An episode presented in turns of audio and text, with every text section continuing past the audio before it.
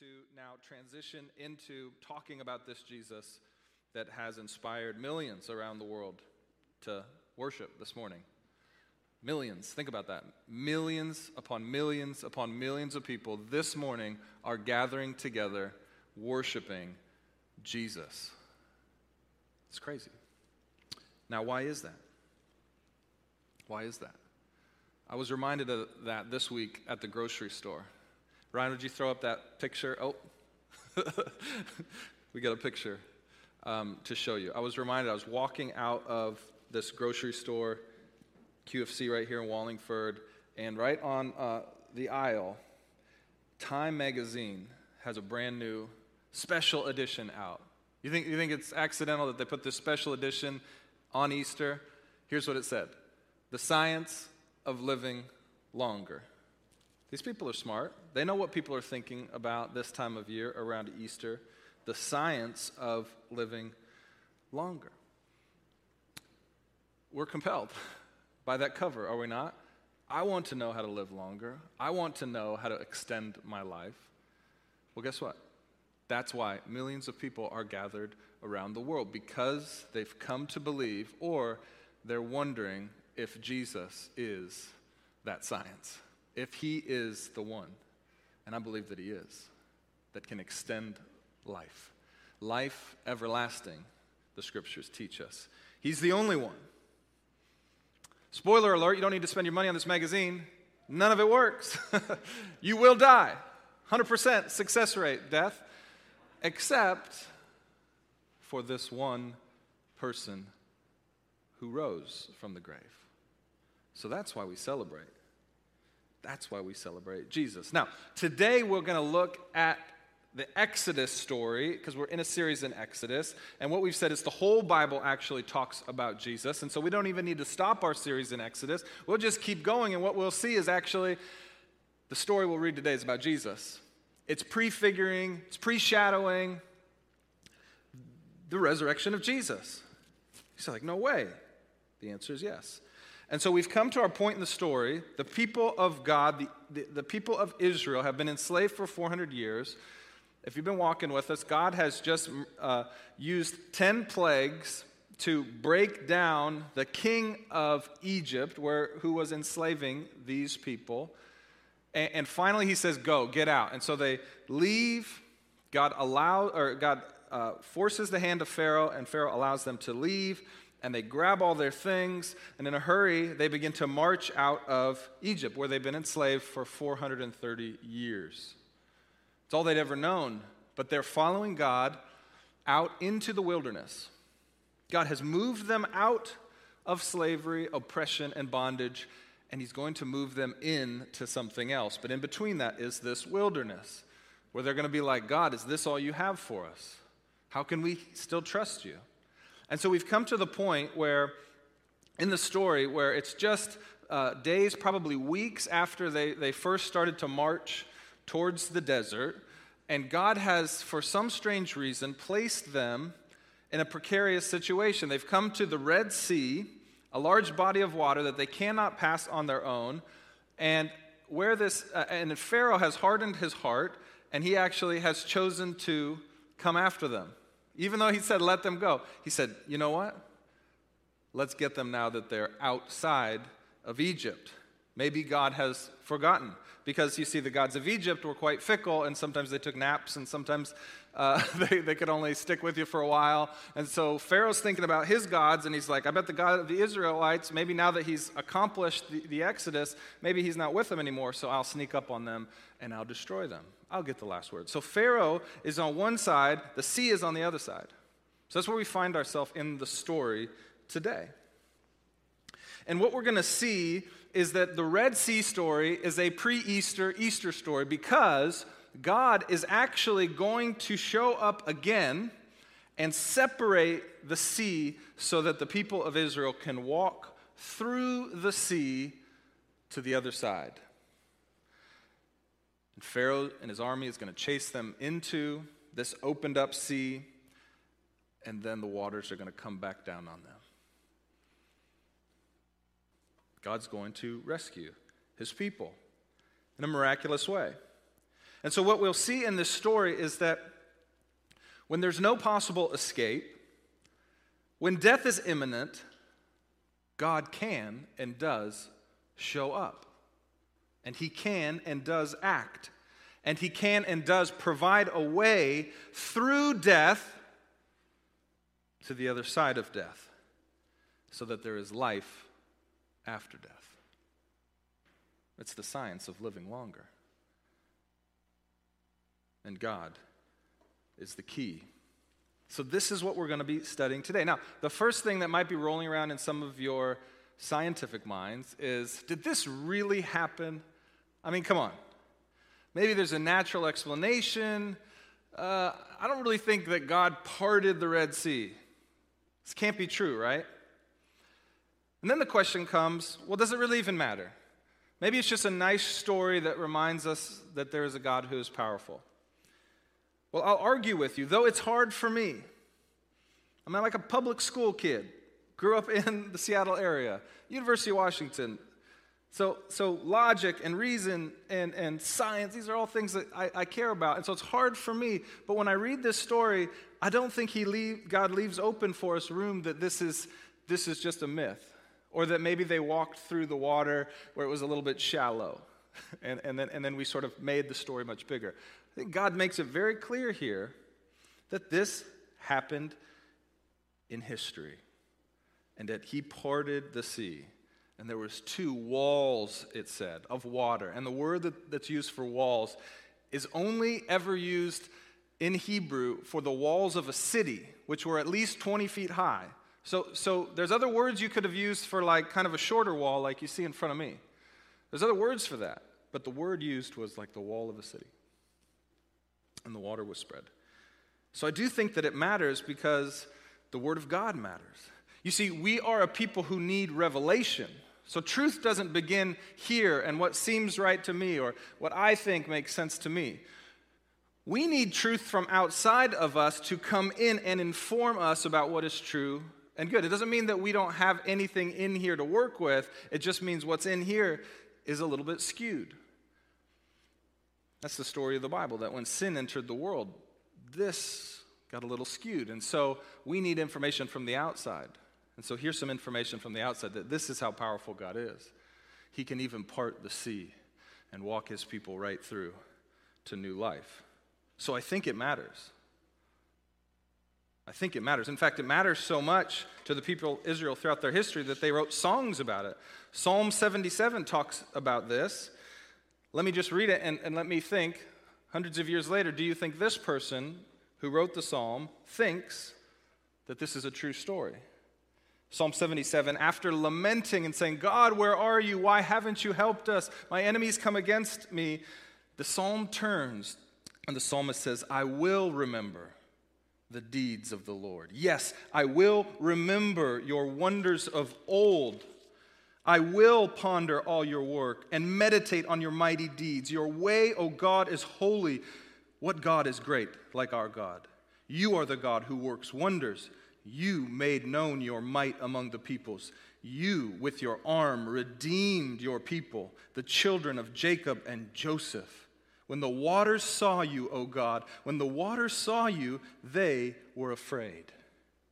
The clouds poured out water. The, the, the skies gave forth thunder, and your arrows flashed on every side. The crash of your thunder was in a whirlwind. Your lightning lifted up the world. The earth trembled and shook. Your way was through the sea, your path through the great waters. Yet your footprints were unseen. You led your people like a flock by the hand of Moses and Aaron. So here you have, hundreds of years later, the author truly believing that God did this. And why is that important? Because if it's just an idea that, that, that, that, that makes us feel good, then it is no comfort in a time of need. It is no comfort when the walls are closing in. It is not if God is only an idea. The psalmist doesn't believe so. He said, God, I know what you can do because you did it before. This is why the Apostle Paul writing after Jesus' death and resurrection, writes in 1 Corinthians. Jordan read, read it during the first song. Paul will then go on to say if Christ did not literally, physically rise from the grave, then our faith is in vain. We then are the most to be pitied. Why? Because we've put our trust in something that doesn't actually happen. This happened, friends. the Red Sea parted, just like Jesus rose from the grave. Now, which is harder to believe? the resurrection of a man who died or the parting of a great body of water? Both are challenging. But if we are people of the resurrection, if we come in here and we say, He is risen, then I think we can say, God is a God who can part. So it matters because our hope is laid up in the fact that we too will experience a resurrection of the body and eternal life in the body, just like Jesus is alive in the body. So the, so the reality of this, the historical reality, matters. So let me read now the whole, if you still got your finger there in Exodus 14, I just want to read this. This is the Word of God. We need revelation. Let God stir us up as we read this account of what God has done. So, in the first four verses, uh, we see that God has put them in this precarious situation between the water and the army of Pharaoh. Verse 5 then says this, chapter 14 of Exodus. When the king of Egypt was told that the people had fled, the mind of Pharaoh and his servants was changed towards the people. And they said, What is this we have done, that we have let Israel go from serving us? So he, that's Pharaoh, made ready his chariot and took his army with him, and took 600 chosen chariots and all the other chariots of Egypt with officers over all of them. And the Lord hardened the heart of Pharaoh, king of Egypt, and he pursued the people of Israel, while the people of Israel were going out defiantly. The Egyptians pursued them, all Pharaoh's horses and chariots, and his horsemen and his army, and they overtook them and camped by the sea, by Pi Hahiroth, in front of Baal Zephon. When Pharaoh drew near, the people of Israel lifted up their eyes, and behold, the Egyptians were marching after them and they feared greatly. No duh. and the people of Israel cried out to the Lord. So they got that right. It's okay to fear, but you cry out to the Lord in your fear. They said to Moses, then they don't get this so great. They said to Moses, Is it because you, there are no graves in Egypt that you have taken us away to die in the wilderness? I mean, what would have been going through their mind? Why have you taken us out here just so that we could die? And they start to do what? When you start to see a great enemy in front of you, a great challenge, the great unknown, and you start to wonder, what are you doing, God? And you're confused. What, what do you typically do? You begin to think about the good old days. Remember when? Even if the remember when was 400 years of slavery. Well, at least we had a roof over our head. At least we had food to eat. At least there wasn't an army charging in. At least there wasn't a giant body of water that we could not pass. The good old days. And that life, which wasn't life, truly life, begins to appeal good to us. And our tendency is to want to go back and forget just how oppressed and in bondage we were. That goes for us too. Though we might have our freedom, we have sin and habits that, that, that we just go back to because at least that gives us something. Well, you brought me out here, God, to die? Now imagine, they say, What are there no graves in Egypt? And you're going to bring us to this giant watery grave so our bodies can be swept away and our memory erased forever? What are you doing, God? What's Moses say? What's Moses say? Verse 12. Is this not what we said to you in Egypt? These are the people speaking still. Leave us alone that we may serve the Egyptians, that we may serve our slave masters, for it would have been better for us to serve the Egyptians than to die in the wilderness. And Moses said to the people, Moses' great shining moment to this point in his leadership. Moses said to the people, Fear not, Stand firm and see the salvation of the Lord, which he will work for you today. For the Egyptians whom you see today, you shall never see again. The Lord will fight for you, and you have only to be silent. wow!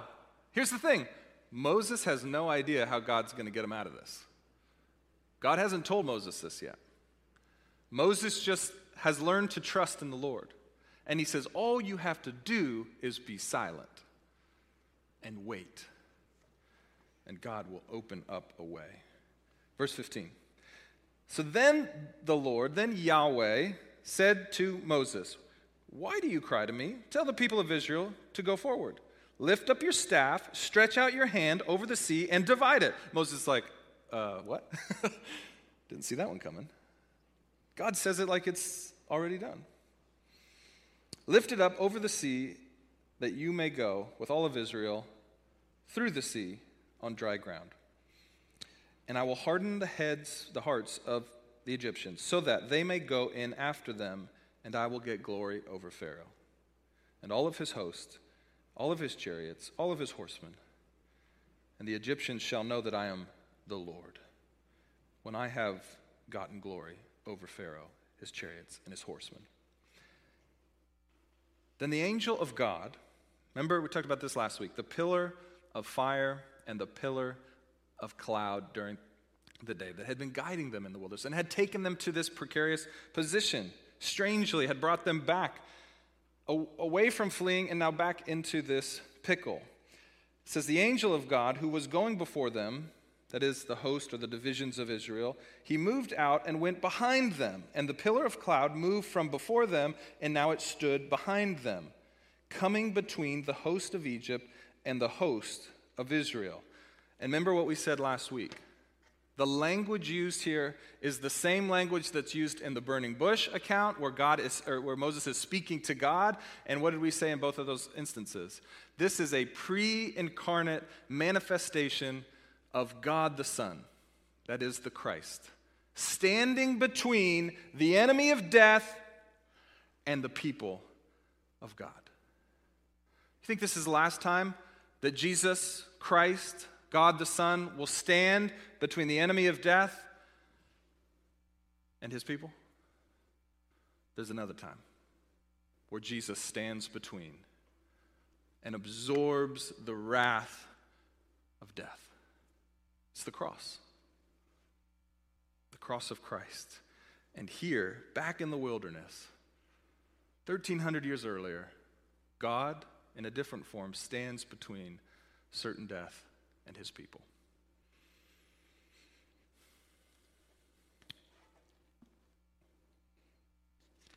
Let's keep reading.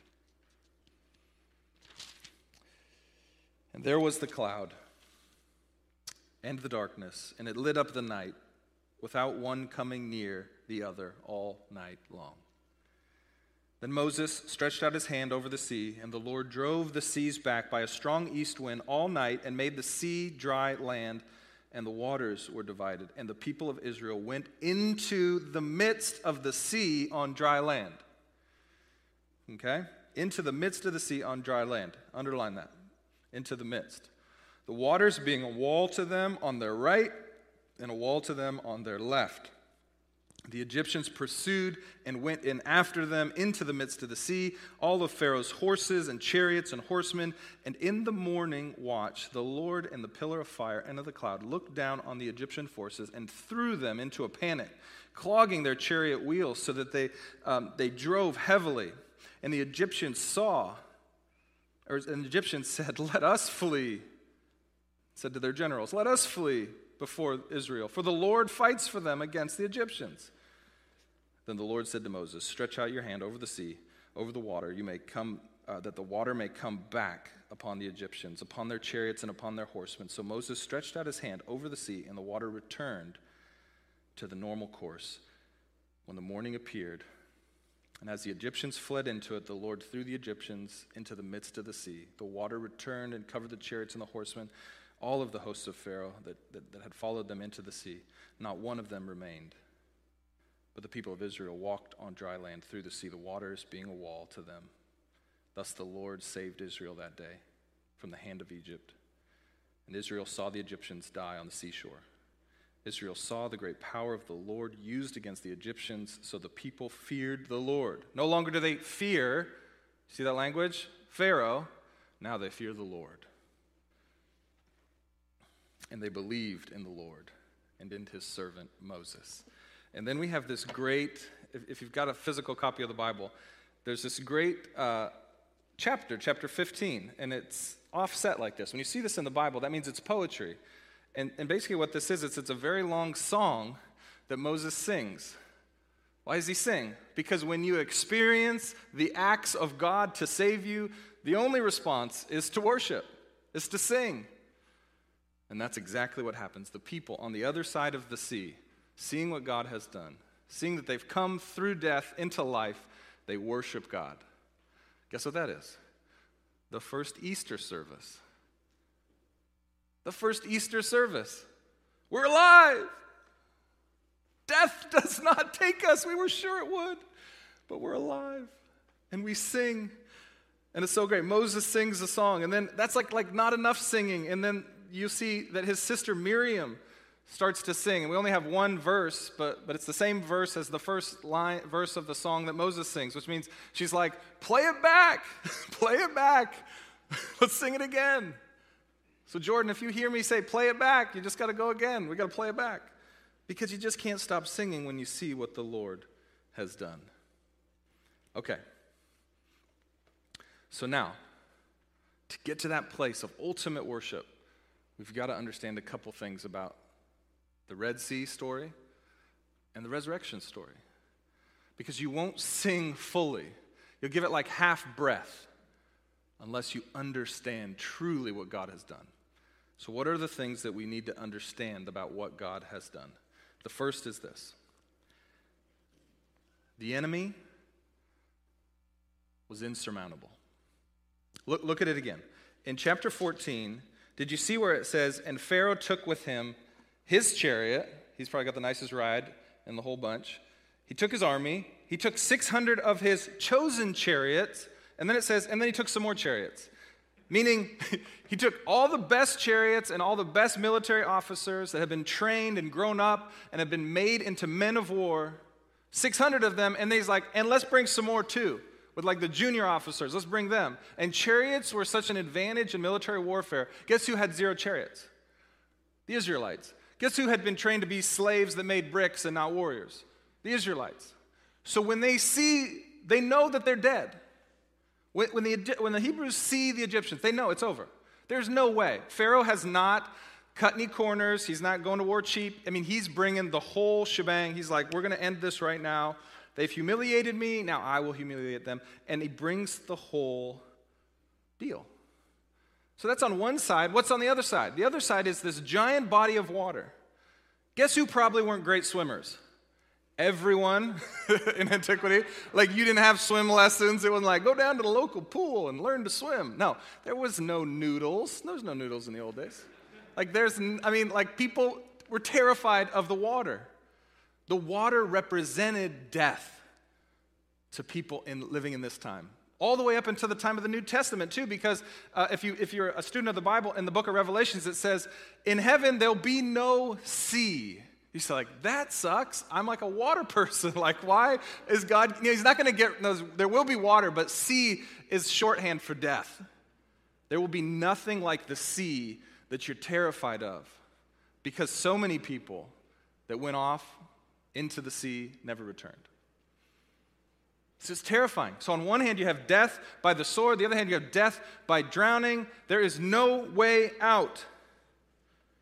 It made me think of um, Star Wars.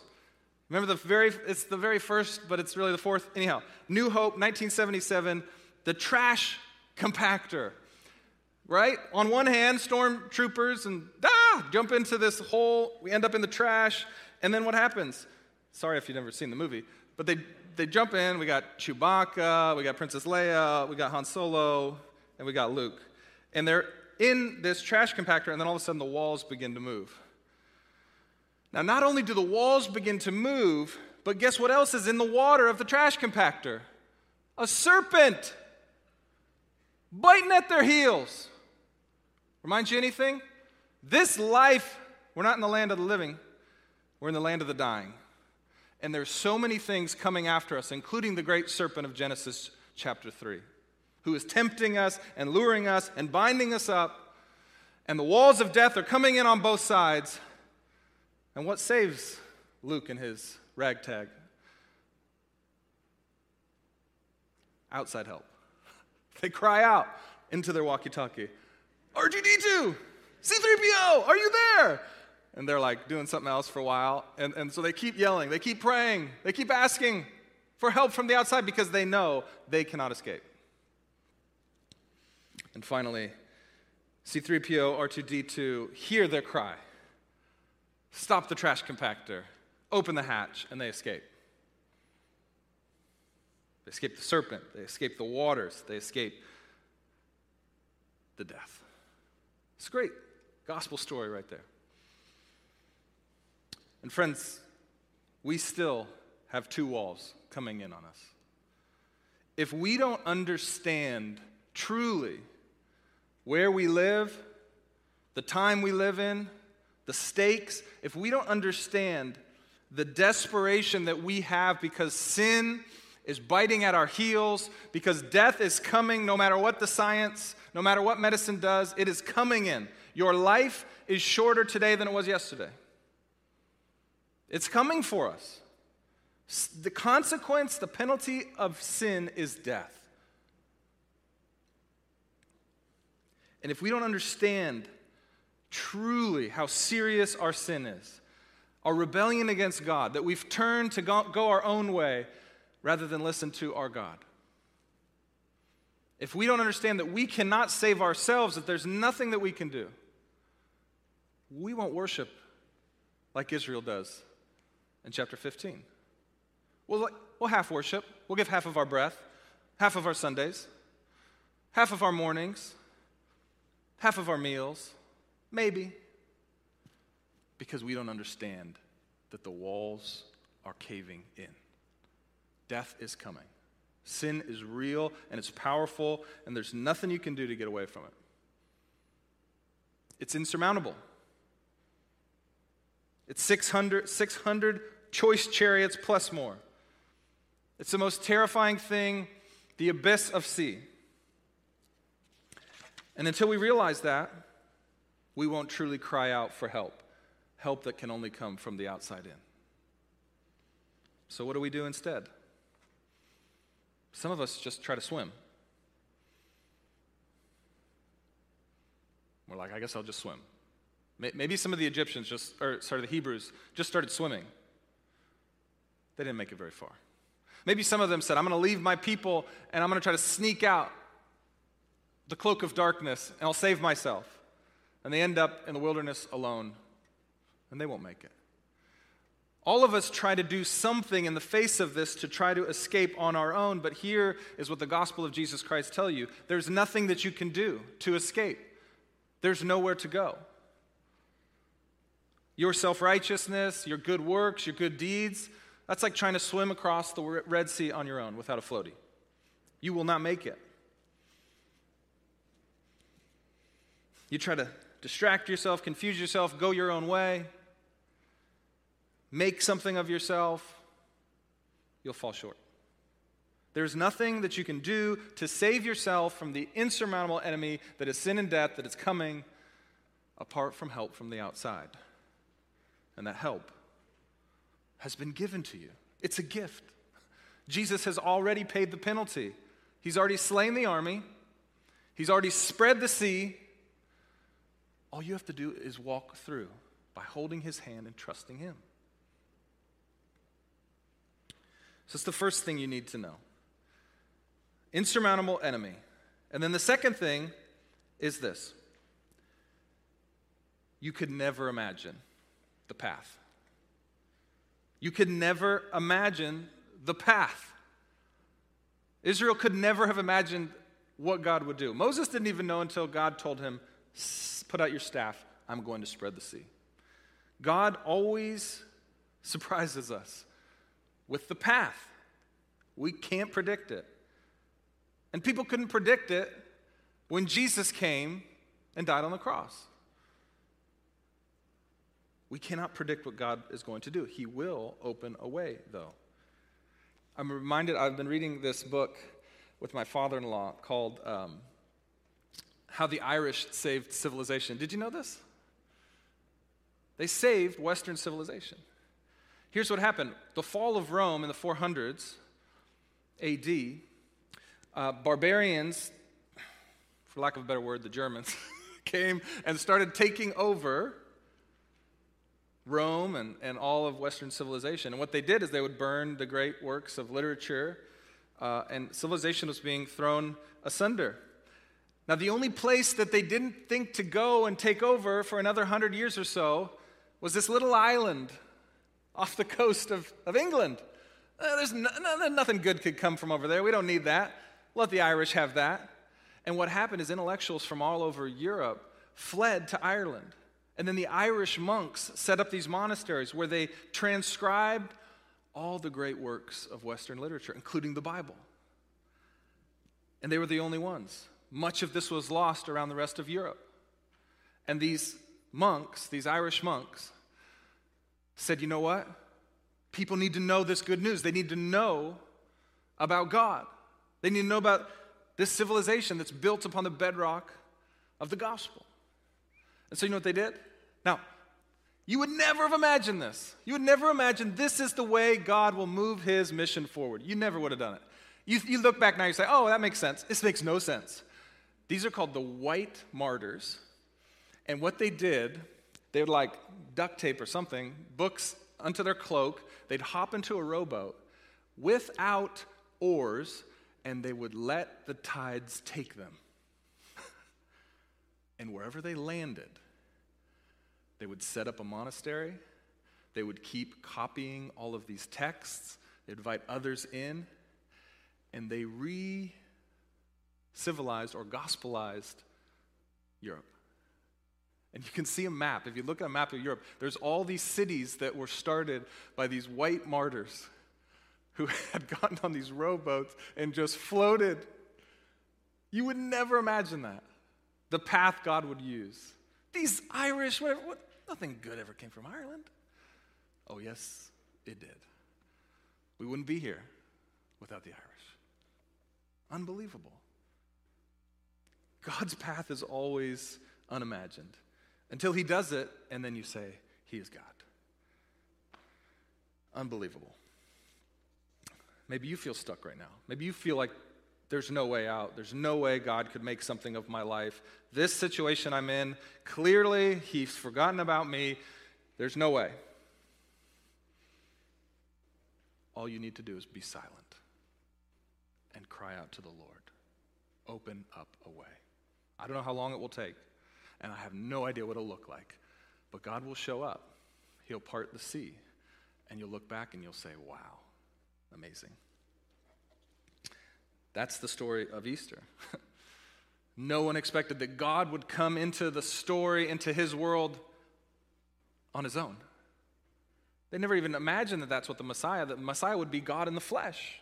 And then they never imagined that if God came to the world, that he'd actually walk towards his own death and willingly go to the cross and be crucified and be slain and be broken and be buried into a grave. No one would have imagined. And then no one would have imagined he would rise from the grave, that death would not hold him, that he would prove once and for all that his sacrifice was complete, that we too can have resurrected life, if only through him. You never would have imagined it. Which reminds me of the third thing the necessity of the grave. For some reason, God's plan always goes through the grave. It's how he does it. It must have been the only way. The Red Sea, like I said, was death. So imagine if you were floating on a boat Imagine if you're one of these Irish monks floating along, and, and all of a sudden you see this giant army up on a cliff, and then you see this helpless people with all these cattle and all these children trapped between them and the sea. And then all of a sudden, because you can't see it, because you're just looking at the, the horizon of the water, you watch this, this mass of people walk straight in to their grave, and they're gone. They're buried. And you're just like, what just happened? they walk to their own death. And then sometime later, seems from the text, maybe like 24 hours later, all of a sudden, you see, you're in the boat. Are you sitting in the boat with me? And you're looking out. All of a sudden, they've gone in. All of a sudden, you see this. Those look like the same people, and they begin to walk out of their watery grave. What? God brought life out of death. And so we witness at the, at, at, at the pre Easter Easter of the Red Sea, we witness the magic of rebirth. The supernatural act of God leading to new life, life after death, prefiguring what happens to us when we accept the sacrifice of Jesus, when we walk into our grave with Him and we die with Christ on the grave. We die to ourselves, Jesus says. Pick up your cross, Jesus says. Follow me into the grave so that I might raise you up out of the grave. The magic of rebirth comes through the grave and leads to new life that you could never imagine, that looks totally different, that brings you joy in ways that you never thought you'd experience joy. It goes through the grave clinging to Jesus, accepting, dying to yourself, taking on Him, putting on the clothing of Christ, becoming little Christ in the world so that you might live to eternal life. That's what we celebrate on Easter. And what does it lead to? Song, joy, celebration, community of the resurrected people who all look at each other and say, Can you believe what God has done for us? Can you believe that He's died for us? Can you believe that He rose again? And we all say, Yes, He did it for me. He's changed me. I have new life. I'm not the same. Life on the other side of that sea was one thing, and it's a completely new thing. And then we yell back across, Follow us, come with us, learn about the man who died and came back again. So that's what we'll do this morning. We'll look around do that. Do that while we're singing. Look around at your neighbor and see the joy in their eyes when they know that Jesus Christ has died for them and he has not stayed dead. So make sure you show it with your whole body, with your whole face, or at least whatever's open. Show it with your eyes that you know that Jesus Christ has risen.